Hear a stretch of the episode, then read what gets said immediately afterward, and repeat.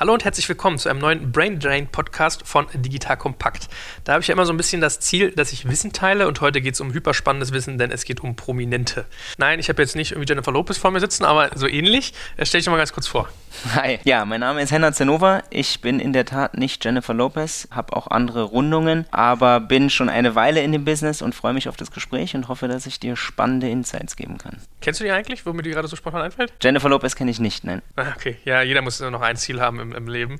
Also, Henna ist in dem Business rund um Prominente. Also, Stichwort Celebrity Marketing nennst du das. Man kann, glaube ich, sagen VIP-Marketing, Promi-Marketing. Sag doch mal ganz kurz einen Satz zu dem, was du genau machst, was dein Job ist und wie du dazu gekommen bist. Wir stellen letztlich den Fit zwischen Marke und Prominenten her, ohne dass wir bestimmte Prominente unter Vertrag haben. Das unterscheidet uns so ein bisschen von den anderen Agenturen auf dem Markt, weil wenn du, sagen wir mal, zehn Prominente unter Vertrag hast, dann kommst du natürlich automatisch in Versuchung, auch immer diese zehn Prominenten in die Anfragen zu drücken, egal ob die passen oder nicht. Das machen wir nicht, sondern wir sind eine Art unabhängiger Berater. Das heißt, zu uns kommen Marken und sagen, wir haben folgende Konzeption, wir wollen gerne unser Produkt bekannter machen, den Image-Transfer von Prominenten nutzen und so weiter und so fort. Und wir überlegen dann, welcher Prominente weltweit am besten geeignet ist, um diese Ziele zu erreichen. Also mein, mein Erfahrungsschatz damit ist ja so ein bisschen, dass dieses ganze Thema Celebrity, Prominente, das hat so viel Halbseitenes, ja. Weniger bei den Prominenten, mehr auf den Intermediären sozusagen. Also mehr bei den Leuten, die, die das vermitteln. Also äh, ich habe das relativ oft gehabt, dass Leute kommen und sagen, ja, der Moritz, in Klammern Moritz bleibt treu, der, der, kann sich das ja mal angucken, das ist ja mein Busenfreund, den vermittel ich dir mal, aber kann ich dir nicht versprechen. Oder der Till oder der Sebastian oder bla bla bla. So, du, du säßest nicht hier, wenn ich dich jetzt irgendwie, wenn ich dir nicht glauben würde, dass du das könntest, aber ist das eine, eine Problematik in deiner Branche und wie kann man damit umgehen, wenn man auf der Kundenseite steht? Definitiv das, ist das eine Problematik, äh, mit der vor allem wir als hoffentlich seriöse Agentur zu kämpfen haben, weil das ist natürlich kein Ausbildungsberuf. Also das ist so ähnlich, ich vergleiche das mal ein bisschen mit Spielerberatern bei den Fußballern. Dann haben sie einen Cousin, der irgendwie glaubt, er wäre dazu auserkoren, um den Prominenten zu vertreten oder ehemaliger Friseur oder was auch immer. Und dann bist du auf einem Event und irgendwie kommt das Gespräch auf den Marketingbereich oder auf den Prominenten und dann heißt es halt ganz schnell, du Mensch, das ist ein super guter Freund von mir, ich kann ja den Kontakt herstellen, ich vermittel das und das machen wir zusammen. Und am Ende versickert diese Anfrage irgendwo es gibt kein richtiges Angebot, es gibt kein richtiges Leistungspaket, was besprochen wurde und dadurch gerät unsere Branche natürlich sehr schnell in Verruf. Aber ich denke, dass es da mittlerweile schon durchaus eine Professionalisierung gegeben hat in den letzten Jahren. Man sieht es in den USA, da sind eigentlich alle relevanten Prominenten bei großen Agenturen unter Vertrag und diese Tendenz gibt es auch zunehmend in Deutschland, was natürlich zum einen auch dazu führt, dass generell Celebrity Marketing relevanter wird für große Unternehmen. Andererseits aber natürlich auch, dass ja, das sich auf wenige Agenturen verteilt, die da wirklich mitspielen und relevante Player sind, was es aber umso spannender macht.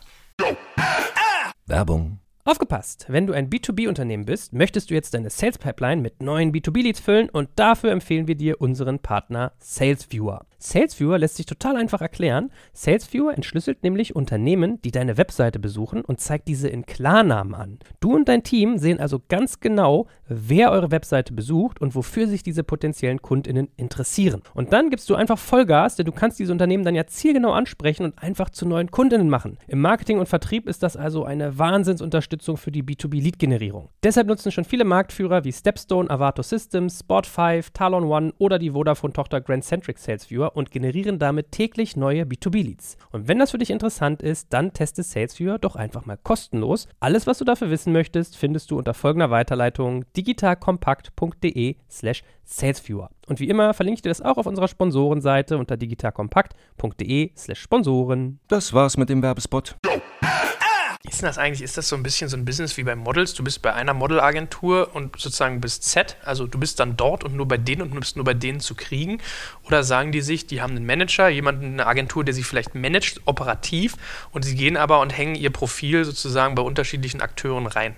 Also normalerweise ist es so, du musst ein bisschen branchenspezifisch unterteilen. Also bei Schauspielern ist es so, die haben in der Tat eine Schauspielagentur und dann meistens noch eine PR-Agentur. Bei Fußballern ist es so, die haben meistens einen Spielerberater und entweder dieser Spielerberater deckt dann auch den Bereich Commercial Management ab, also Werbeverträge und so weiter, oder sie haben dafür nochmal eine Agentur und vielleicht nochmal on top eine PR-Agentur, die sie vertritt. Bei Musikern ähnlich, die haben Plattenlabel, die haben dann eigene Manager und so weiter. Also du hast eigentlich schon immer verschiedene Player, die um diesen Prominenten herum arbeiten. Wenn es seriös gemanagt ist, dann hast du aber immer einen Ansprechpartner, bei dem am Ende solche Anfragen für Werbung landen. Also da sollte es eigentlich nicht 10 15, 20 verschiedene Leute geben. Die mag es geben aus dem Umfeld, aber am Ende des Tages landet es immer bei einer Person auf dem Tisch. Wie muss man sich das vorstellen, agenturseitig? Also ich habe jetzt schon gelernt, wenn ich nicht an schwarze Schafe geraten will, gucke ich nach jemandem mit einem gewissen Professionalisierungsgrad. Wie rechnet sich denn das für euch? Ist das so, dass ihr hingeht und kriegt an solchen Deals individuell eine Prozentzahl, was weiß ich, 15 Prozent? Oder stellt ihr Tagessätze? Zahlt euch eher der Prominente? Zahlt euch eher der Auftraggeber? Wie muss man sich das vorstellen? Also wir bekommen unseren Share eigentlich immer von Unternehmensseite. Wir sind da immer sehr transparent im allen. Also es gibt meistens eine Art Basisfee dafür, dass wir den unseres Erachtens nach bestpassenden Prominenten vorschlagen. Das ist ein fixer Satz, weil das eigentlich ein recht überschaubarer Rahmen ist, den wir an Zeit investieren müssen. Und dann gibt es in der Tat nochmal eine Art prozentuale Fee, die on top of die Fee des Prominenten kommt. Wobei wir den Kunden immer sagen und das eigentlich auch recht glaubhaft darlegen können, dass das, was wir an Fee nochmal bekommen, meistens sogar weniger ist als das, was wir dem Kunden am Ende des Tages einsparen. Weil natürlich haben wir A, ein entsprechendes Netzwerk zu den Prominenten oder den Managern. Das heißt, da gibt es schon ein Vertrauensverhältnis, was ganz wichtig im Bereich Celebrity Marketing ist. B, weiß das Management, wir kommen nicht zum ersten und auch nicht zum letzten Mal, was bei einem externen Kunden wahrscheinlich, also das ist nicht so wahrscheinlich, dass der jeden Monat irgendwie ankommt mit einer neuen Anfrage. Dementsprechend bekommen wir natürlich eine Art Rabatt in Anführungsstrichen und wir wissen auch ganz genau, an welchen Stellschrauben man drehen kann. Also sei es jetzt der Leistungszeitraum, sei es, dass man irgendwie noch Social Media Aktionen mit integriert in das Paket, was vielleicht vorher nicht drin war, sei das irgendwie das Buyout für die verschiedenen Länder, sei das dass man irgendwie noch eine virale Komponente mit einbauen kann. Also wir sind der festen Überzeugung und es hat sich zum Glück in der Vergangenheit auch bewahrheitet, dass wir einen essentiellen Mehrwert schaffen können und nicht nur wir, sondern auch andere Agenturen natürlich, so dass sich das durchaus lohnt, so eine Agentur an Bord zu haben, der diesen ganzen Prozess begleitet, einfach des Know-hows wegen und des Netzwerkes wegen. Also für alle, die zuhören, er sieht relativ, er könnte Jennifer Lopez Bruder sein, äh, optisch. Man denkt so, als Typ müsste man irgendwie so ein, so ein Socializer sein, so, so warm, welcome, so lässt sich gleich dicht an dich ran. Ich habe dich eher so erlebt, dass du, ich will nicht sagen distanziert bist, aber so, ich glaube, so ein bisschen so eine, so eine Mischung aus freundlich, vertrauensvoll, aber auch so eine gewisse Abgrenzung wahren. Ist das etwas, was man in diesem Business braucht, dass man zu Prominenten sozusagen immer so einen gewissen Zaun trotzdem noch lässt? Also ich glaube, was du nicht sein darfst, ist jetzt unfassbarer Fan der Prominenten. Also das verlierst an Seriosität, wenn du ankommst und sagst irgendwie, wow, ich wollte dich schon immer mal treffen, darf ich dein Trikot haben? Auch wenn ich selber bekennender Fußballfan bin, aber du musst halt irgendwie immer Mensch bleiben. Und ich glaube, zu einem Mensch gehört dazu, dass er offen und herzlich ist, aber dass er sich auch nicht, dass er nicht sofort sein Innerstes nach außen stülpt. Vor allem, weil du schon in einem Business bist, wo viele Prominente, die ja als Künstler schon oft recht sensibel sind und zum Teil auch extrovertiert sind, dass du nicht selber so bist, sondern ich glaube, als ausgleichender Pol ist es auch ganz angenehm, wenn du wirklich einfach offen und ehrlich mit denen sprechen kannst und genauso mit den Kunden. Also ich würde schon sagen, dass ich jemand bin, der, der herzlich ist und es ist mit Sicherheit auch nichts Verkehrtes in dem Business, was wir machen, aber die Leute kommen ja nicht zu mir, um irgendwie mich kennenzulernen, sondern die kommen zu mir, um mit den Prominenten was zu machen. Und dementsprechend ist unsere Herangehensweise eigentlich immer so, dass wir sind ja nicht der Star, also wir brauchen uns nicht in den Vordergrund spielen, sondern wir sind, sehen uns als seriösen Vermittler, wir kommen eigentlich würde ich mal wagen zu behaupten, mit fast allen Prominenten, mit denen wir gearbeitet haben, super aus und treffen uns zum Teil auch noch oder gehen zusammen feiern oder gehen zusammen ins Kino oder gehen zusammen zum Fußball oder was auch immer. Also wir entwickeln schon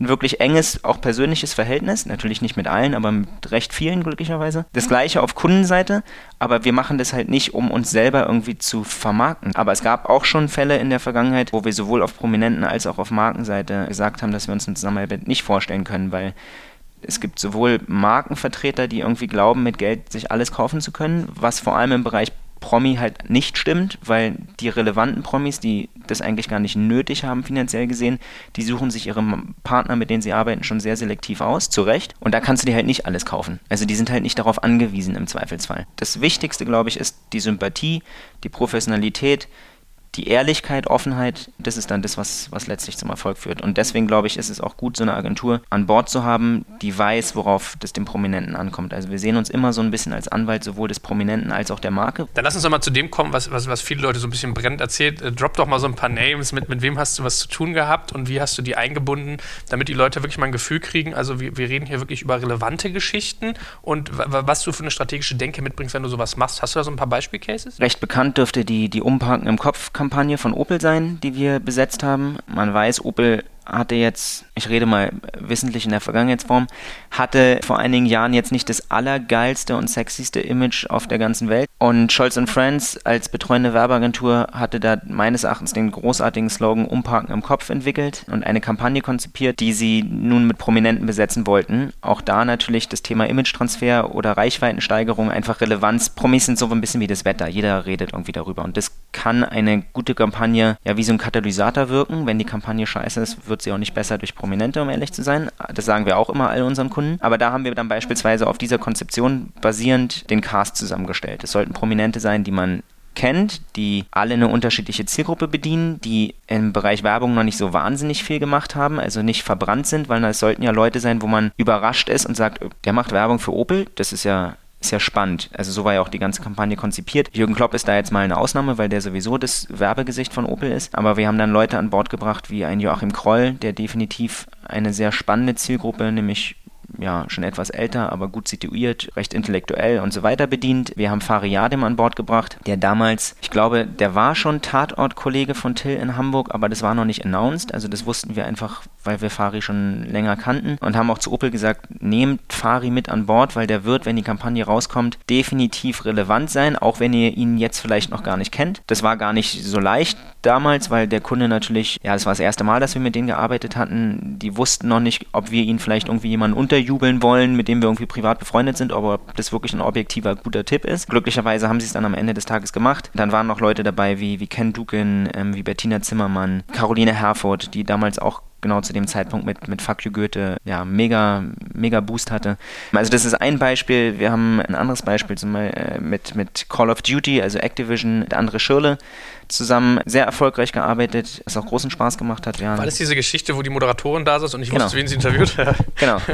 Du kannst natürlich auch nie garantieren, dass sowas ein Erfolg wird. Am Ende des Tages ist die Idee auch ganz spontan entstanden. Das kannst du auch nicht vertraglich zusichern, sondern wir waren erst mit André in, in LA bei der E3, das ist so eine sehr große Computermesse, wo dann natürlich auch, wenn du so jemanden dabei hast, und das war kurz nach der Weltmeisterschaft, ist dann das ZDF mitgekommen, RTL war vor Ort, Welt und so weiter. Die haben dann alle gedreht in LA, wie André da Computer spielt und sich zum Thema Computerspielen auch äußert, weil das ist ja auch immer, ähm, vor allem in Deutschland, ja nicht ganz un unumstritten, diese Spiele. Also wir reden ja jetzt hier nicht irgendwie von äh, Blumengießen-Spiel, sondern wir reden schon irgendwie von so einem Ego-Shooter. Und dann hatten wir mit André noch eine Aktion in Hamburg gemacht, Rocket Beans, das ist so ein extrem reichweitenstarker YouTube-Kanal. Und da ist dann genau dieses legendäre Interview entstanden. Wir dachten uns, also wir fanden es lustig, dass es am Ende so gekommen ist, äh, hängt auch einfach, sind viele Sachen, die du nicht wirklich beeinflussen kannst. Rocket Beans hat zu einem guten Zeitpunkt gepostet, dann hat die Bild es, glaube ich, aufgegriffen aufgegriffen und dann hat es natürlich diese Viralität entwickelt. Das haben wir, haben wir beispielsweise gemacht. Wir haben vor kurzem eine große Kampagne mit Kate Hudson zusammen gemacht für einen deutschen Kunden auch für Cyberobics. Die kommen aus dem McFit-Background. Auch eine europaweite Kampagne, TV, Online, Print, alles was dazugehört, inklusive Appearance-Tagen hier in Berlin. Also wir machen auch recht viel mit amerikanischen Prominenten, weil die natürlich einfach eine entsprechende Reichweite entwickeln, die du mit Deutschen kaum herstellen kannst. Also wir hatten eine Sache mit Toni Kroos auch gemacht für, für NBA 2K. Da war auch eine Facebook-Aktion dabei. Da hatte allein der eine Post von ihm, ich glaube, 161.000 Likes. Wenn du einen normalen TKP ansetzen könntest, könntest du das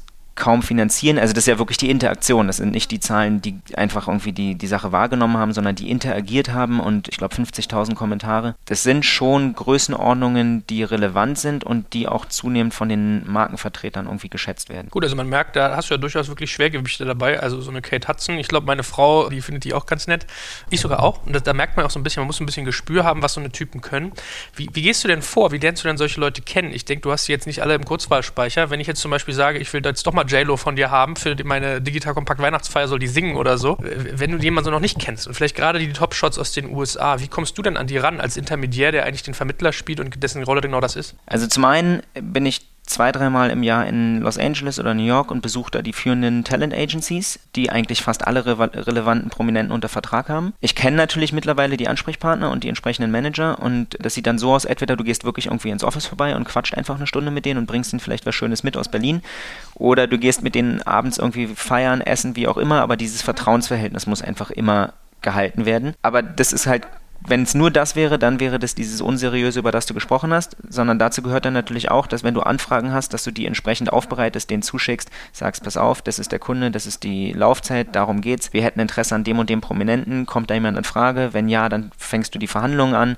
Wenn nein, dann fragst du, habt ihr Alternativen bei euch in, in der Agentur? Wenn nicht, dann sprichst du dann vielleicht, also mal Namen zu nennen, halt irgendwie nicht mit ICM, sondern mit CAA oder William Morris oder wie sie alle heißen. Also Punkt 1 sind die sogenannten Gatekeeper in den USA. Dann das Netzwerk, was wir selber haben, erweitert sich natürlich immer extrem. Also bleiben wir beim Beispiel Kate Hudson. Kate kommt nun aus einer absoluten Hollywood-Familie mit Goldie Hawn und Kurt Russell. Ich glaube, Kate kennt so ziemlich jeden in, in Hollywood oder in, eigentlich wahrscheinlich fast weltweit an relevanten Prominenten. Wir haben uns super verstanden mit Kate. Wir haben auch mit ihr drei Tage in L.A. geshootet. Dann bist du halt abends irgendwie noch zusammen essen. Hier in Berlin waren wir abends zusammen feiern, trinken und so weiter. Das ist der eine Part des Jobs. Der andere ist natürlich auch, dass sie merkt, dass wenn du hier Appearance-Tage hast, dass Presseinterviews so laufen, dass wenn Fragen kommen, die vorher nicht abgesprochen war, dass du sie beschützt, in Anführungsstrichen, und dann dazwischen springst und sagst, tut mir leid, wir möchten gerne bitte über Cyberobics sprechen und nicht jetzt irgendwie darüber, ob Kate, Kate gerne Tequila trinkt.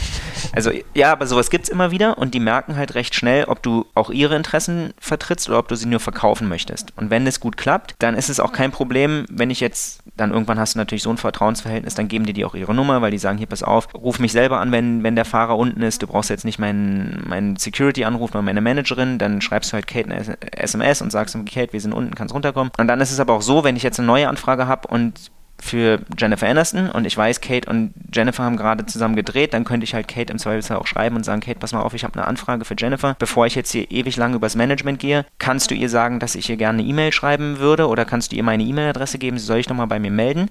Dann besprechen wir das normalerweise ganz kurz mit dem Prominenten, sagen, pass auf, wir wollen dir gerne eine Anfrage schicken, es ist was Seriöses, es geht um das und das. Ich schicke das deinem Manager, aber nur, dass du schon mal davon gehört hast. Und dann hast du natürlich eine ganz andere Ausgangsbasis, wenn du dann mit dem Management irgendwie sprichst und sagst, pass auf, dein Schützling, der weiß schon davon, der findet es generell interessant und der hat mich gebeten, den offiziellen Part mit dir zu, zu besprechen. Dann hast du eine ganz andere Ausgangsbasis. Und lustigerweise ist der Kreis an relevanten Prominenten dann halt doch recht klein. Also als wir die Sache mit Toni gemacht haben für, für NBA 2K, da war der Icebreaker so am Anfang, glaube ich, ich war halt kurz vorher mit, mit André in, in L.A. Ich glaube, ich bin sogar direkt vom Flughafen dann zu der Aktion mit Toni gefahren. Die kennen sich halt alle untereinander. Und wenn ich dann irgendwie sage, hey, liebe Grüße von André, dann, dann ist das Eis schon mal gebrochen, weil dann wissen die, okay, du bist kein absoluter Stalker, du weißt, wie man sich in dem Bereich irgendwie verhält, die können dir vertrauen, weil sonst du schickst nicht irgendwelche Nacktvideos von den Jungs rum. Ja, und dann entwickelt sich das so. Dann hatten wir machen auch immer wieder so, so kleine Private Listenings, so Wohnzimmerkonzerte, wo dann zum Beispiel ein André einfach kommt, weil er Spaß hat, weil er weiß, da ist keine externe Presse, wir verarschen ihn nicht, wir vermarkten ihn nicht irgendwie, um uns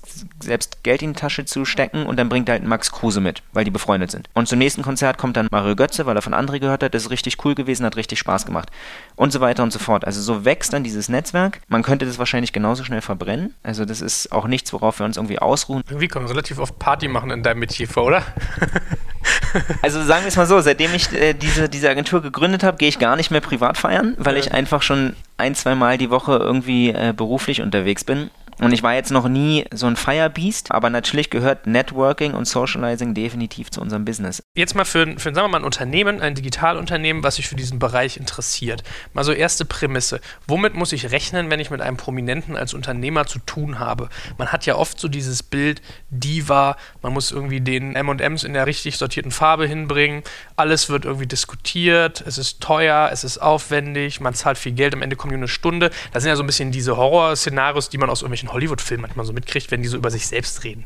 Ist das realistisch? Also es mag es mit Sicherheit geben, diese ich habe nur weiße Lilien-Sachen in meiner Garderobe. Hatten wir ehrlich gesagt noch nicht. Und wir haben auch mit Leuten wie Nabara Faili gearbeitet, die wir für zwei Tage in Berlin hatten für einen Kunden von uns. Wir haben mit diversen Hollywood-Leuten, Sportlern, Musikern, was auch immer gearbeitet. Die sind eigentlich alle recht easy, solange du sie einfach fair behandelst. Die wissen natürlich auch, dass sie letztlich schon irgendwie am längeren Hebel sitzen. Das heißt, wenn du denen irgendwie doof kommst und die merken irgendwie, du hältst dich nicht an die Absprachen, die Interviews sind auf einmal alle doppelt so lange, wie sie sein sollten, du probierst die noch abends auf eine Aftershow-Party zu ziehen, weil du sie irgendwie dem Clubbesitzer versprochen hast oder was auch immer es da für komische Sachen gibt, dann können die natürlich auch eklig werden und sagen irgendwie, pass mal auf, das Interview hier geht noch zwei Sekunden und danach ist es vorbei und ich gehe, äh, will nur das und das essen und wenn ich das nicht bekomme, flippe ich aus. Mag es alles geben, hatten wir wirklich noch nicht. Hängt aber, glaube ich, auch ein bisschen davon ab, wie du die Leute von der ersten Sekunde, wo du sie schon siehst oder anfragst, behandelst. Also wir holen unsere Leute zum Beispiel immer persönlich vom Flughafen ab. Da mag ein Security dabei sein, da ist ein Fahrer dabei und so weiter. Aber einer von uns, von der Agentur, ist egal wie viel Uhr das ist, morgens, nachts am Flughafen, holt denjenigen ab, sagt, hey, ich bin Hannah, ich bin Jenny, ich bin wer auch immer. Wenn irgendwas ist, du kannst dich immer an mich wenden. Wenn du eine Berlin-Führung haben möchtest, lass es mich wissen. Wenn du irgendwie Tipps brauchst für Restaurants, für Bars, was auch immer, sag mir einfach Bescheid. Ich bin 24-7 für dich da. Und dann hast du halt genau diese fünf Minuten, um Vertrauensverhältnis herzustellen oder nicht. Natürlich haben die gewisse Ansprüche und sagen irgendwie, pass mal auf, wenn ich jetzt im Soho-Haus zum Beispiel wohne, dann möchte ich bitte nicht irgendwie in dem allerkleinsten Zimmer sein und nicht genau über dem Gym, sondern wenn es geht, ich habe mein Lieblingszimmer, ist es möglich, wenn nicht, vielleicht irgendwie was ähnliches. Aber das ist alles vollkommen im Rahmen und ich glaube, wenn du irgendwie 360 Tage im Jahr unterwegs bist und nur im Flieger sitzt, dann finde ich es auch in Ordnung, wenn derjenige sagt, ist es irgendwie möglich, mir frische Weintrauben aufs Zimmer zu liefern. Also solange man nicht alles umbauen muss, finde ich, ist es alles in einem vernünftigen Rahmen. Was sind so Sachen, auf die man achten sollte im Umgang mit Prominenten? Gibt es so Do's und Don'ts? Ja, da kann ich ein bisschen aus dem Nähkästchen plaudern. Die gibt es. Also zum Beispiel heimlich Fotos machen bei einem Prominenten, mit dem man irgendwie gerade in Vertragsverhandlungen ist und der dich netterweise, ohne jetzt Namen zu nennen, in sein Haus in Hollywood eingeladen hat. Sowas sollte man vermeiden. Also sowas hatten wir einmal. Da war ich mit einem Kunden in den USA bei dem Hollywood-Star zu Hause, weil der gesagt hat, er möchte nicht so gerne das Meeting in der Öffentlichkeit machen und er wird immer vom Paparazzi verfolgt und so weiter. Und wir saßen am Tisch und der Kunde holt sein Handy raus und ich dachte, der schreibt eine SMS und auf einmal macht so Klick, Klick und es war offensichtlich für alle, die am Tisch saßen, dass halt ein Bild gemacht wurde. Da versinkst du natürlich im Boden. Die Situation konnte dann irgendwie wieder gerettet werden und vielleicht war es auch aus Versehen, ich weiß es nicht, aber sowas solltest du natürlich nicht machen. Also niemals das Vertrauensverhältnis des Prominenten irgendwie ausnutzen. Du solltest dich nicht als absoluter Fan outen. Du kannst natürlich schon sagen, irgendwie, ich fand dich grandios in deiner letzten Rolle oder es ist super, wie du das irgendwie hier mit dem Red Carpet machst, wie höflich du immer bist, egal was für komische Fragen kommen und so weiter. Alles cool. Aber du solltest natürlich nicht gleich beim ersten Treffen irgendwie, bevor du richtig Hallo sagst, die ausgedruckte Autogrammkarte und das Gesicht halten, den Edding in die Hand drücken und sagen, gib mir mal irgendwie schnell zehn Autogramme. Ich glaube einfach Mensch sein. Verständnis haben für das, was der Prominente möchte und was er nicht möchte und Ehrlichkeit ist, glaube ich, so wie bei jedem anderen Verhältnis mit anderen Menschen auch. Ich erlebe dich halt sehr unaufgeregt. Ich stelle mir es ja relativ schwierig vor. Also selbst ich erlebe das manchmal, wenn ich auf so Branchen-Events bin, dass die Leute dich angucken, tuscheln. Ich habe das gehabt, dass Mitarbeiter zu mir kamen und meinten so, da sind Leute, die haben Angst vor dir, die trauen sich nicht, dich anzusprechen. Und ich sage, hey, was, was ist das denn? So ein Quatsch, wieso denn nicht? Ja, wo man so merkt, wenn Leute so Visibilität haben, hast du per se leicht so eine gewisse Ehrfurcht. So, und jetzt ist irgendwie so, so ein, so ein Popelmagazin in der Digitalbranche das eine, wenn du irgendwie gala bunte Bild schmückst, ist ja noch was ganz anderes. Also ich stelle mir das relativ häufig vor, dass so eine Leute mit so einer Ehrfurcht kommen und sagen so, wow, kannst du mal mein Handy besprechen, irgendwie den Anrufbeantworter oder sowas. Ist das nicht relativ oft so? Also die wirklich guten, in Anführungsstrichen relevanten Prominenten, die sind, glaube ich, auch deswegen so bekannt geworden, weil sie sich irgendwie eine gewisse Form der Menschlichkeit gewahrt haben. Und die begegnen dir eigentlich immer auf Augenhöhe. Also ich hatte noch nie das Gefühl, dass ich von einem Prominenten abwertend behandelt wurde. Nun, das glaube ich, aber bist du nicht als jemand, als Unternehmer, der so zum Beispiel nicht kennt oder als, als Auftraggeber dann total, also ich würde denken, da geht der Puls schon hoch, wenn dann deiner Frau abends erzählst, ah, ich habe heute irgendwie Adele getroffen, die hat irgendwie ein Ständchen mit uns gesungen und danach hat sie einen Werbevertrag mit uns unterschrieben. So, geht ihm doch schon die Pumpe. Vielleicht habe ich schon zu lange mit Prominenten gearbeitet, als dass ich weiß, dass sie halt dann doch ganz normal sterbliche äh, Menschen sind. Also es gibt natürlich so ein paar Leute, das sage ich auch immer meiner Frau, wo ich, wo ich glaube ich wirklich aufgeregt wäre. Das ist Leonardo DiCaprio und Robert De Niro. Das sind für mich zwei so ja, Ikonen und Helden oder vielleicht noch ein Sinedin Sidan. Aber selbst bei jemandem wie einer Bara Faeli, natürlich ist es eine unglaublich attraktive Frau und ist es vielleicht im ersten Moment so, dass du denkst, krass, okay, sie kommt jetzt hier gleich aus dem Flieger. Also wir haben so einen VIP-Service, wo du direkt immer an den Flieger gehen kannst und direkt im Finger noch die Leute in, Empfang nimmst. Und so die erste Sekunde ist wahrscheinlich schon so, dass du denkst, krass, okay, das ist sie jetzt halt, die kenne ich sonst nur vom Telefon oder E-Mails oder wie auch immer. Und das ist jetzt der Moment, gebe ich jetzt die Hand, gebe ich ihr Küsschen, gebe ich ihr ein, gebe ich ihr zwei Küsschen, scheiße, was mache ich denn jetzt? ähm, aber normalerweise ist es nach einer Sekunde verflogen. Also weil als äh, zum Beispiel bei Bar war es einfach so, sie kommt dann an, umarmt dich und sagt, hey, how are you? Und ja, ich meine, was soll sie sonst sagen? Also das ist, sind halt einfach ganz normale Menschen. Wenn die gut sind, nehmen dir die die Aufregung sofort. Aber dieses Glorifizieren darfst du natürlich in unserem Beruf nicht. Genauso wie du das in deinem natürlich auch nicht darfst. Also ich meine, wenn du jetzt irgendwie einen CEO von XY triffst, dann, dann darfst du ja auch nicht in Ehrfurcht erstarren. Man merkt ja schon so ein bisschen, und du hast ja auch eingangs gesagt, eine scheiß Kampagne kann auch ein toller Prominenter nicht retten. Jetzt robben wir uns mal so ein bisschen ran, worauf man dabei achtet, wenn man Prominente sozusagen Marketing berufsseitig einsetzt. Was macht denn für dich eine gute Kampagne aus, die dann mit Prominenten bestückt werden soll? Ich glaube, es gibt verschiedene Ansätze von guten Kampagnen. Eine gute Kampagne kann entweder die Bekanntheit des Produktes entsprechend erhöhen, die kann inhaltlich sehr gut sein, also dass das, was der Kunde oder die Marke eigentlich sagen möchte, auch entsprechend transportiert wird.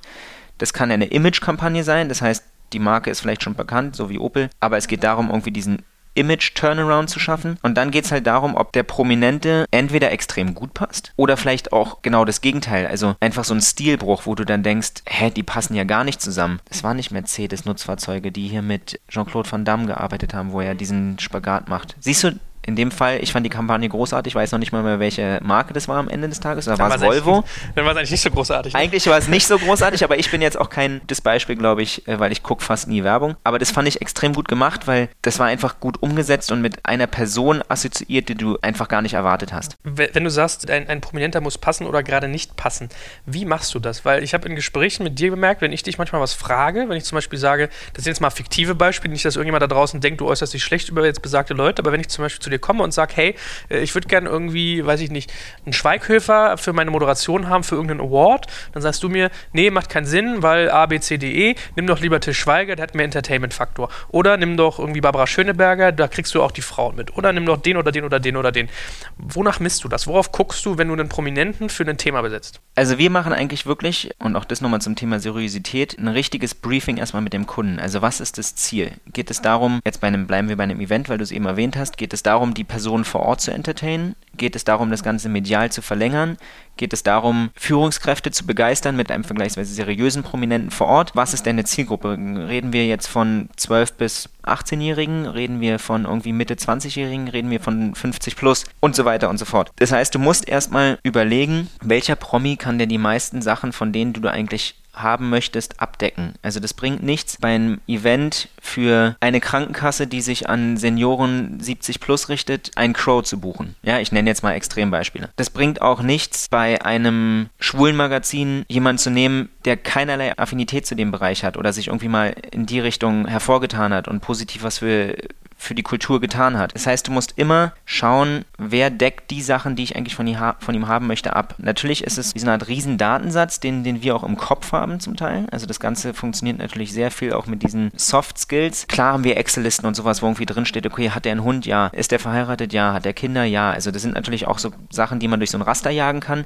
Aber ganz viel hängt auch davon ab, wie diejenigen einfach tippen. Und Barbara Schöneberger zum Beispiel ist eine unglaublich unterhaltsame Moderatorin. Für mich eine der besten, die wir in Deutschland haben. Matthias Schweighöfer sieht gut aus, ist irgendwie frech, hat so ein bisschen dieses Laus Buben-Image, ist aber trotzdem verlässlich, wahnsinnig professionell und so weiter. Und dann gucken wir wirklich, okay, was will der Kunde? Auch was ist sein Budget? Auch nicht ganz unwichtig, weil manche kommen natürlich an und sagen, ich habe hier eine Idee, habe 3000 Euro Budget und würde gerne irgendwie Elias Mbaring und Matthias Schweighöfer an meinem Event haben, wo du halt sagst, das wird extrem schwierig, es sei denn, es ist echt das mega krasse Event und die haben selber einen super Image-Transfer, Reichweitensteigerung, was auch immer. Aber oft ist es so, dass es sehr subjektiv abläuft, das Celebrity Marketing auf Kundenseite, wo wir dann sehr schnell und das sind dann die Momente, wo wir uns nicht so beliebt machen, den Leuten auch so ein bisschen die Wünsche auch zerstören oder platzen lassen müssen, wo wir dann einfach sagen, es ist toll, dass deine Frau immer bunte liest und Riesenfan von, weiß ich nicht, Justin Bieber ist.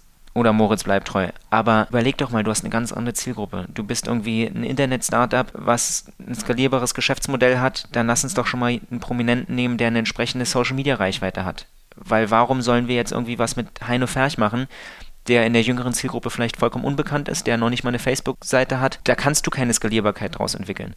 Das wird nicht viral gehen. Und das sind so einfach, ja, Erfahrungen natürlich, aber oft ist es auch einfach gesunder Menschenverstand. lass, uns doch mal, äh, lass uns doch mal reale Unternehmen nehmen und fiktiv sagen, wenn du darauf setzen würdest. Beispiel 1, Lesara. Online-Discounter, das heißt primär Zielgruppe eher Frauen. Du kriegst im Internet billig Klamotten, sehr, sehr günstig, so ein bisschen wie, wie Chibo online. So, wen, wen, würdest du auf so ein Thema besetzen, wenn die jetzt sagen, wir möchten gerne mit einem Prominenten unseren Shop bekannter machen? Dann kommen schon mal die klassischen Fragen. Ist es erstmal eine nationale Kampagne oder internationale Kampagne? Sagen wir mal deutschlandweit. Gut, ist es nur online oder ist es auch Print? Beides. Haben wir ein unbegrenztes Budget? Nein. Das ist begrenzt geizig. auf? 25.000 mm, Euro. Oh, das ist wirklich sehr wenig. Okay, sagen wir mal 100, das ist eine, glatte, eine glatte Zahl. 100.000. Was nicht heißt, dass wir immer unseren Kunden mehr Geld aus dem Rippen leiern, ja? Also das ist jetzt hier, wie du schon sagst, fiktives Beispiel. Okay, das ist eine jüngere Zielgruppe, hast du gesagt. Also eher so ein bisschen, sagen wir mal, zwischen 16 bis 25?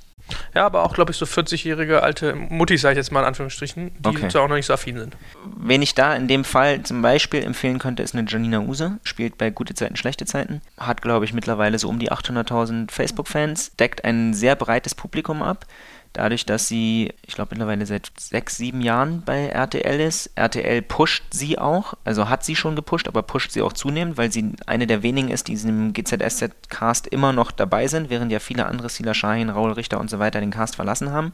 Also ist recht mainstreamig, spielt aber eine Designerin in der Serie, das heißt, ist sehr fashion-affin, zieht sich generell gut an, hat eine hohe Visibility, ist nämlich auf vielen Red Carpet-Events vor Ort, könnte Sachen übernehmen wie Appearances, könnte Social-Media-Sachen übernehmen, sie hat auch einen eigenen YouTube-Kanal, der extrem erfolgreich ist, ist im Fashion-Bereich momentan nicht besetzt, arbeitet mit Lancôme zusammen, was auch so eine Art Qualitätsmerkmal ist.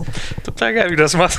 Also ja, du musst ja die, die Bausteine einfach nur zusammensetzen. Ja. Ja, ein. Beispiel. Komm, noch ein Beispiel. Nehmen wir Foodora, P- Pizzalieferung. Also gute Restaurants, hochwertig, die ein, keinen eigenen Lieferdienst haben und äh, Foodora übernimmt deren Lieferdienst. Das heißt, du kannst dir Essen bestellen, was sehr, sehr hochwertig ist. Auf Deutschland ausgerichtet, Print und Online.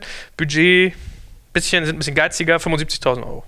Ich glaube, da würde ich konzeptionell wirklich rangehen und zwar überlegen, wer bestellt sich denn viel Essen. Das sind im Zweifelsfall entweder Leute, die nur zu Hause rumsitzen oder Leute, die extrem viel unterwegs sind und vielleicht nicht Bock haben, immer irgendwie ins Restaurant zu gehen. Kommt natürlich dann ein bisschen auf die Konzeption der Kampagne an, aber sagen wir mal, wir reden von Leuten, die irgendwie nur, nur zu Hause sitzen. Tja, müsste man mal überlegen, welcher Prominente denn damit assoziiert wird, dass er nur zu Hause sitzt. Also es wäre jetzt natürlich fatal. El äh, Bandi oder so. ja, genau, irgendwie so in die Richtung. Damit haben wir übrigens äh, gute Erfahrungen gemacht. Also so ein bisschen diese Prominenten, die mal einen extrem großen Namen hatten, aber an diese Erfolge vielleicht nicht wirklich anknüpfen konnten und dadurch eine große Bekanntheit haben, aber gar nicht mehr so teuer sind. Also mal ein Beispiel.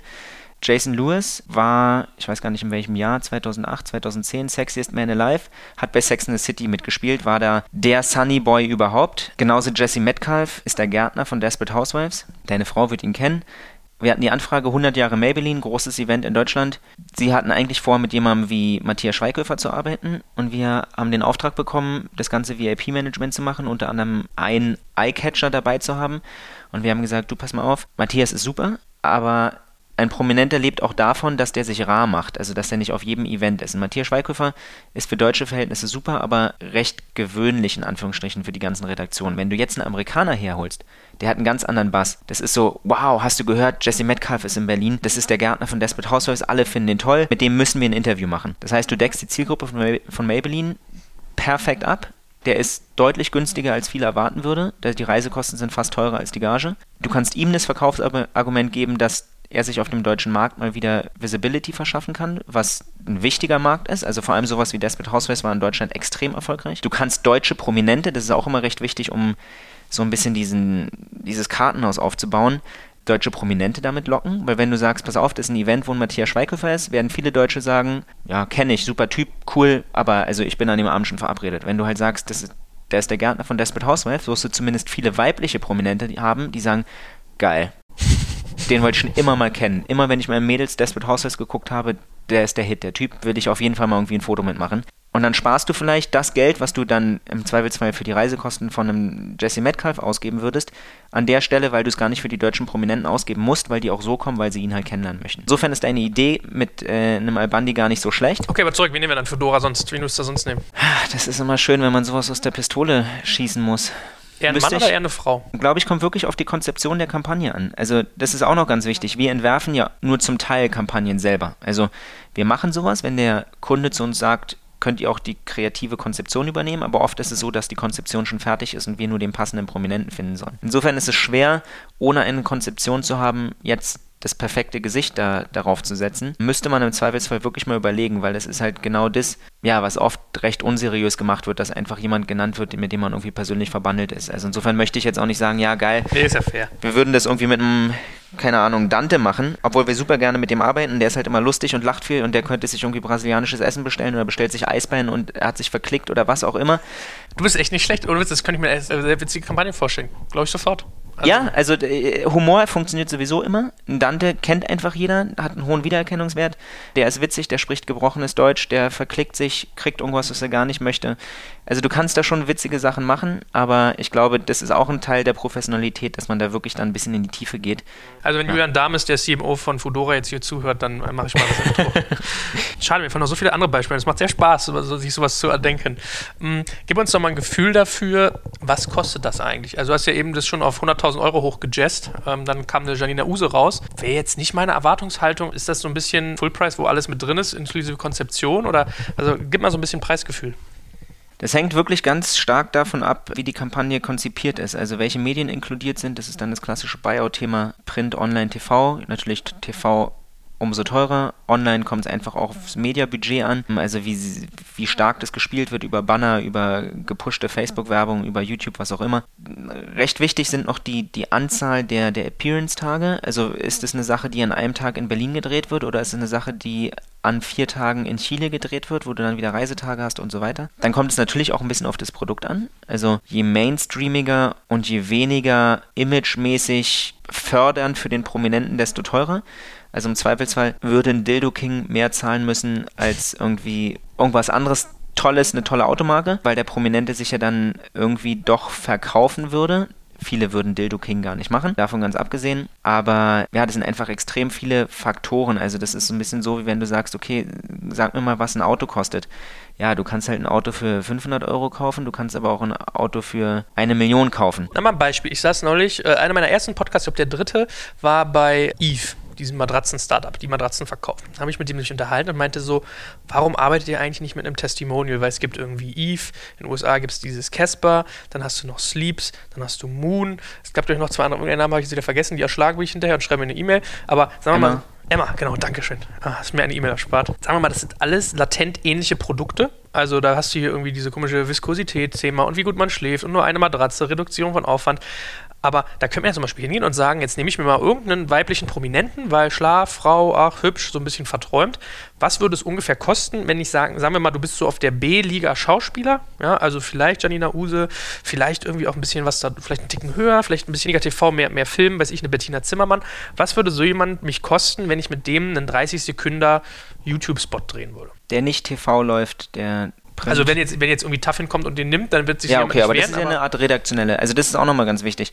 Du unterscheidest natürlich zwischen der bezahlten Werbung, also wo du Anzeigenplätze kaufst, und dieser Unpaid PR. Und wir probieren eigentlich immer Sachen zu fördern, wo du recht viel Unpaid PR hast. Also so, dass mit einer Kate Hudson klar, die kostet viel Geld, aber du kriegst einen Medienäquivalenzwert, der nicht zu finanzieren wäre und ein Großteil davon funktioniert einfach, weil sie Kate Hudson ist. Das heißt, wenn du Pressetage mit ihr in Berlin hast, dann weißt du, dass jedes relevante Medium da ist und ein Interview mit ihr machen möchte. Und das ist dann eine redaktionelle Verwendung, die du halt nicht mehr zahlen musst, aber du musst dir natürlich einen Tagessatz zahlen. Zu deiner Frage zurück. Also wir sagen immer, für eine vernünftig konzipierte Kampagne, die geschätzt ein Jahr läuft, TV klammern wir mal aus, aber Online und Print mit sich bringt, dann vielleicht ein, zwei Drehtage und nochmal ein, zwei Appearance-Tage, weil dazu raten wir immer, dass du irgendwie Momente schaffst, wo die Kunden oder irgendwelche anderen für dich wichtigen Opinion Leader den Prominenten auch treffen können, weil das sind halt einfach wichtige Multiplikatoren. Du schaffst damit diese Emotionalität, die wichtig ist für Marken. Also sprich nochmal zwei Appearance-Tage on top solltest du eigentlich schon sowas wie sechsstellig einplanen. Wie hoch das dann sechsstellig geht, hängt von den Prominenten ab, aber so in dem Bereich zwischen 100, 150.000 bis 300.000 kannst du eigentlich mit so fast Ausnahmen bestätigen die Regel, fast jedem deutschen Prominenten irgendwie arbeiten. Es gibt natürlich auch Prominente, die durchaus prominent sind und die man kennt. Da kann man für 50, 60.000 im Jahr auch schon was mit denen machen. Das hängt wirklich von dem Produkt ab und davon ab, wie sehr beide Partner irgendwie auch voneinander profitieren können. Es gibt auch Sachen, da würdest du denken, der Prominente müsste viel, viel teurer sein, aber das Produkt selber ist unglaublich spannend, weil das zum Beispiel gerade eine Internationalisierung geplant ist. Und der Prominente ist noch ein vergleichsweise junger Prominente, der vielleicht in Deutschland mega bekannt ist. Nehmen wir mal Crow. Deutschland ein Superstar, international kaum bekannt. Wenn du zu Crow kommen würdest, und ein unglaublich spannendes Produkt hast, was Crow die Möglichkeit gibt, sich selber zu internationalisieren, dann kann ich mir vorstellen, dass das Management sich das anhört, obwohl das vielleicht rein finanziell gesehen für den allein deutschen Markt irrelevant gewesen wäre. Das heißt, wenn du ein gutes Management hast und die verfolgen eine gewisse Strategie und du verstehst diese Strategie auch, und das ist auch immer das, was wir unseren Kunden versuchen zu sagen, du musst dich auch in die Lage des Prominenten reinversetzen. Warum sollte er bei dieser Kampagne dabei sein wollen, lass uns die Argumente erstmal zusammentragen. Weil wenn du ihm einfach nur eine Anfrage schickst und so ein bisschen hinklatscht, ist die Gefahr, dass es abgelehnt wird, recht groß. Lass uns doch erstmal die Benefits zusammentragen, abgesehen von dem Budget, wo man irgendwie Synergien nutzen kann. Und damit steigen deine Erfolgschancen enorm. Ich habe mich kürzlich mit dem CEO von HelloFresh unterhalten, mit dem äh, Dominik Richter. Und die haben äh, Jamie Oliver, der bei ihnen Rezepte herstellt. Also kennst du das Geschäftsmodell von ja. HelloFresh? So, der, der stellt Rezepte zusammen. Das sind dann irgendwie Jamies Rezepte, ich weiß nicht, jeden Monat eine neue oder so ähnlich. Und das ist ja so der Superlativ. Also wenn, ich finde, wenn du, wenn du im Bereich Kochen unterwegs bist, Gerichte, dann gibt es eigentlich nach Jamie Oliver lange nichts gefühlt. So, und in dem Gespräch mit ihm, ich glaube, das darf man sagen, meinte er auch so, er hat die Erfahrung gemacht, das Learning, dass bei Prominenten eigentlich so diese 0,1 1% Top-Notch, also diese wirklichen Kracher, das sind, was eigentlich nur so richtig gut hilft. Also wo es wirklich Sinn macht, sich unternehmerisch mit auseinanderzusetzen. Ist das jetzt irgendwie in seinem Bereich speziell so oder ist das wirklich eine Beobachtung, die er da gemacht hat, die eigentlich zutrifft, dass man schon immer gucken sollte, dass das so die, die, die Branchenprimusse sind? Also ich 0,01 Prozent ist vielleicht jetzt ein bisschen hart gesagt, aber in der Tat, glaube ich, bringt dir das schon sehr viel, wenn du irgendwie dich aus den Top 20, sagen wir mal, bedienst. Also jetzt einen unterdurchschnittlich bekannten Schauspieler zu nehmen, von dem du vielleicht selber großer Fan bist und der auch handwerklich großartig sein mag, aber mit dem eine Testimonial-Kampagne zu machen, wird nicht funktionieren. Das verpufft einfach. Anders ist es natürlich, wenn du dir jemanden raussuchst, der vielleicht gerade auf dem Sprung ist, ein Star zu werden. Also hättest du irgendwie vor acht Jahren mit einem Christoph Walz gearbeitet, in dem Wissen, dass er vielleicht jetzt irgendwie seinen ersten Hollywood-Blockbuster dreht, mega. So ein bisschen dieses Fari-Beispiel, was wir mit Opel damals hatten. Ja, oder die DLD, äh, die, die zehrt bis heute davon, dass die Lady Gaga damals auf ihrer Aftershow Genau, so, ja, ja, genau, solche Sachen. Im Fußball ist sowas sehr relevant. Also wenn du irgendwie mit einem Spieler arbeitest, wir arbeiten recht viel mit Fußballern, weil das unseres Erachtens nach die einzigen deutschen Prominenten sind, die eine weltweite Strahlkraft aufbauen können. Da gibt es ein paar junge Spieler, zum Beispiel Emre Can, mit dem wir eng zusammenarbeiten. Der Junge ist 22, der spielt bei Liverpool als Stammspieler auf der Position von einem Steven Gerrard. Der ist da, glaube ich, sogar zum Spieler der Saison gewählt worden. Der sieht gut aus. Der hat eine Leader-Qualität, die es so eigentlich selten gibt in dem Alter. Der spielt natürlich jetzt auf einer Position in der Nationalmannschaft, die sehr stark besetzt ist mit einem Schweinsteiger und Kedira. Aber wir glauben zum Beispiel, dass ein Emre Can die Generation jetzt danach sein wird. Also spätestens nach der DM wird er unseres Erachtens in die Sechs reinwachsen. Und das ist jemand, wo ich einem Kunden sagen würde, okay, der ist vielleicht momentan, gut, er spielt schon Nationalmannschaft, der, der ist schon top, top. Und Liverpool ist einer der größten Vereine der Welt, der Traditionsverein eigentlich überhaupt, weil die ganzen anderen Vereine wie Paris Saint-Germain und so, die sind halt einfach alle entsprechend finanziert. Und das ist einer, der eine Fankultur hat, die unvergleichlich ist. Alles ohne Frage. Aber wir glauben, dass ein Emre zum Beispiel jetzt ein Kandidat wäre, den man noch vergleichsweise günstig bekommen kann. Und du zahlst halt nicht den Preis von einem Basti Schweinsteiger. Aber ein Basti Schweinsteiger ist halt schon wieder eine andere Generation. Da bist du doch so ein Leroy Sané eigentlich gerade gut funktioniert. Ist auch, noch auch super spannend. Auch super spannend, genau.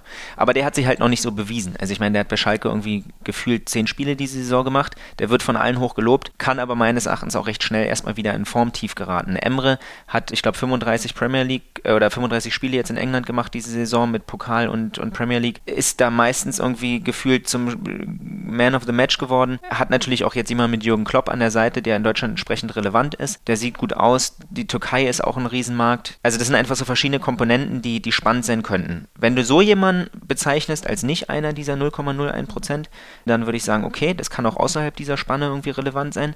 Aber generell ist es schon so, das bringt dir nichts mit einem Zweitligaspieler was zu machen. Also entweder du bedienst dich irgendwie aus der Nationalmannschaft oder einer, der irgendwie eine entsprechende Bekanntheit hat und genauso ist es im Schauspiel, im Musikbereich. Ich mag Fan sein von irgendwelchen Bands, die kaum jemand kennt. Ja, wenn du mit denen eine VW-Werbung machst, funktioniert halt nicht. Ein Robbie Williams funktioniert. Sehr gut. Das ist echt spannend, weil es macht Spaß. Also man merkt ja so ein bisschen, du denkst ja sehr strategisch und hast auch wirklich irgendwie Assets, also sozusagen, oder sagen wir mal Werte, mit denen du da arbeitest. Letzte Frage. A, hast du da richtig IT-Systeme dir gebaut oder richtige sozusagen, weil du hast ja schon so ein bisschen angedeutet, wie viele Kinder haben, die sind die verheiratet verheiratet und so. Und B, bei dir fehlt jetzt mehrfach der, dieser Begriff äh, Medienäquivalenzwert. Wie, wie, berechnest du denn das und, und, und wie, wie taxierst du sozusagen, wie viel Wert medial ein Promi ist? IT-Systeme, nein. Unser IT-System ist eigentlich unser, unser Kopf. Und unser Herz ist, glaube ich, auch nicht ganz unwichtig. Aber natürlich ist es schon so, dass wir ein paar Sachen wissen müssen und uns das auch nicht alles merken können. Also wo kommen die Prominenten her? Gibt es andere Künstler, mit denen die auf gar keinen Fall arbeiten wollen können? Also das ist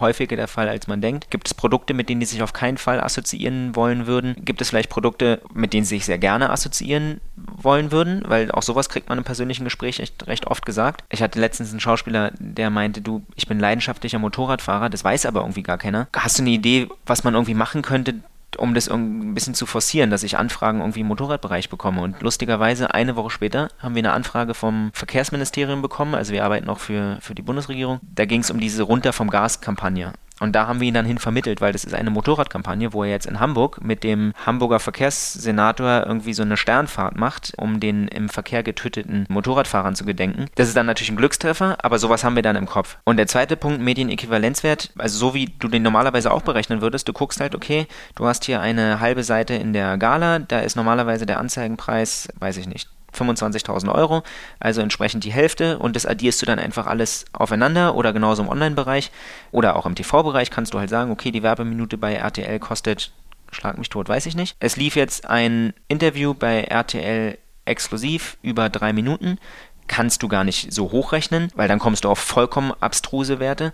Aber wir können sagen, dass die Sachen mit Barra Faeli oder einem Joseph Fiennes oder einer Kate Hudson äh, und so weiter und so fort Werte geschaffen haben, die im Millionenbereich sind, die du, die natürlich bei weitem das übersteigen, was du als Gage gezahlt hast. Bei, also da kannst du ganz viele Nullen noch wegstreichen. Äh, und das ist auch immer der Grund, warum wir sagen, dass Celebrity Marketing unserer Meinung nach eine der effektivsten Marketing-Tools überhaupt ist. Also der Streuverlust ist vergleichsweise gering wenn du den richtigen Prominenten ausgesucht hast. Die Emotionalität, die du erreichst, ist extrem hoch, was meines Erachtens immer wichtiger im Marketingbereich wird. Du schaffst Momente, also vor allem auch bei Events, wo der Prominente dann ist, die die Personen, die vor Ort sind, nicht vergessen werden und sehr, sehr, sehr viel darüber reden werden. Also du schaffst einfach Multiplikatoren in exponentieller Anzahl. Und dann kommt natürlich noch dazu Image-Transfer, die Sympathie, die oft so ein Prominenter mit sich bringt. Du kannst es humorvoll machen. Also du hast so viele Möglichkeiten, mit einem Prominenten zu arbeiten und ihn als Katalysator zu nutzen, wie meines Erachtens mit kaum einem anderen Marketing. Tool. Also wenn du dir anguckst, ich meine, wer guckt denn heute noch Werbung? Ja, also bei uns, ich, wir gucken kaum Fernsehen zu Hause, aber wenn wir mal Fernsehen gucken, oder jetzt auch bei Länderspielen zum Beispiel, es ist echt immer so, schon ab der 40. Minute denkst du so, oh geil, gleich kann ich grillen oder oh, ich muss mal auf Toilette, weil du weißt, okay, Halbzeit, okay, tschüss, also wer sitzt denn noch heutzutage wirklich, wenn Werbung im Fernsehen läuft, davor und guckt sich die Werbung an? Im Zweifelsfall kaum jemand. Wenn du aber eine Art redaktionelle Berichterstattung über den Prominenten hast und ihn dann noch zehn Minuten später in deinem Magazin hast und fünf Minuten später auf dem Handy irgendwie siehst, dann hast du einfach eine andere Viralität und eine andere Emotionalität geschaffen. Eines ist mir doch noch eingefallen, was ist mit dem ganzen Thema online? Weil was ich zum Beispiel beobachte ist, du hast teilweise irgendwelche Surferinnen, die ein Instagram-Profil haben, wo die brutal viele Fans haben, Millionen, Hunderttausende, was weiß ich, wo du extrem effizient drüber Business machen kannst. Oder nimm mal Leute, die gar nicht prominent sind, die antiprominent sind und dadurch prominent werden, was eigentlich ironisch ist, ja. Also hier irgendwie YouTube-Stars, eine Bibi oder die, die, die Twins da, ja. Ist das ein relevanter Faktor bei dir? Machst du damit auch Business? Sollte man mit sowas rechnen? Das ist ein relevanter Faktor. Wir machen damit gar kein Business. Aus recht einfachen Gründen. Die Prominenten haben sich ihre Prominenz, zumindest mit den Prominenten, mit denen wir arbeiten, normalerweise über Jahre aufgebaut auf Basis eines gewissen Know-hows, eines gewissen Talents, Ehrgeiz, Fleiß, Seriosität und so weiter. Das mag natürlich jetzt bei sogenannten, ich mag die Klassifikation eigentlich nicht so, aber jeder weiß, worüber ich rede. Das mag bei irgendwelchen Z-Promis anders sein, die irgendwie mal im Dschungelcamp waren oder in irgendwelchen anderen Formaten und dadurch prominent geworden sind. Aber das sind eigentlich ja auch nicht die Prominenten, mit denen wir arbeiten, sondern das liegt zum Teil natürlich auch an den Marken, die wir haben. Den könnten wir einfach solche Prominenten nicht empfehlen. Aber das ist auch eine gewisse Art der Professionalität, mit denen arbeitet es sich einfach nicht besonders gut.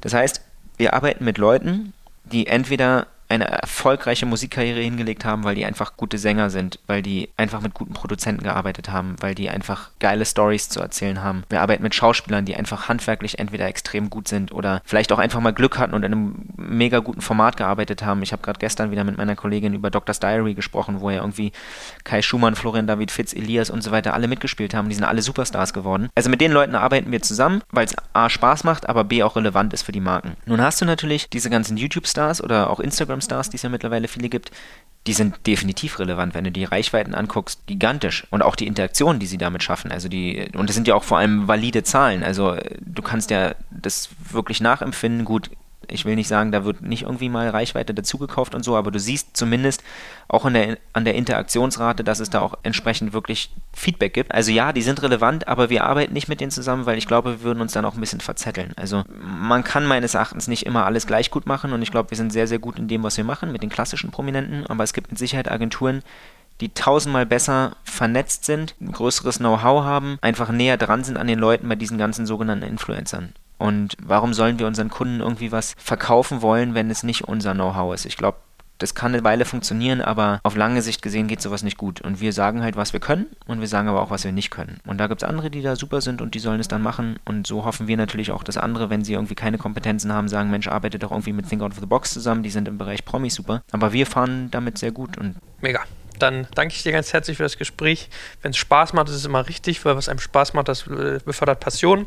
Du arbeitest daran, dass du Robert De Niro und Leonardo DiCaprio ja, triffst. genau. Ich arbeite an JLo für meine Digital Compact Weihnachtsfeier und ich danke dir ganz herzlich für deine Zeit. Ich danke dir. Vielen Dank.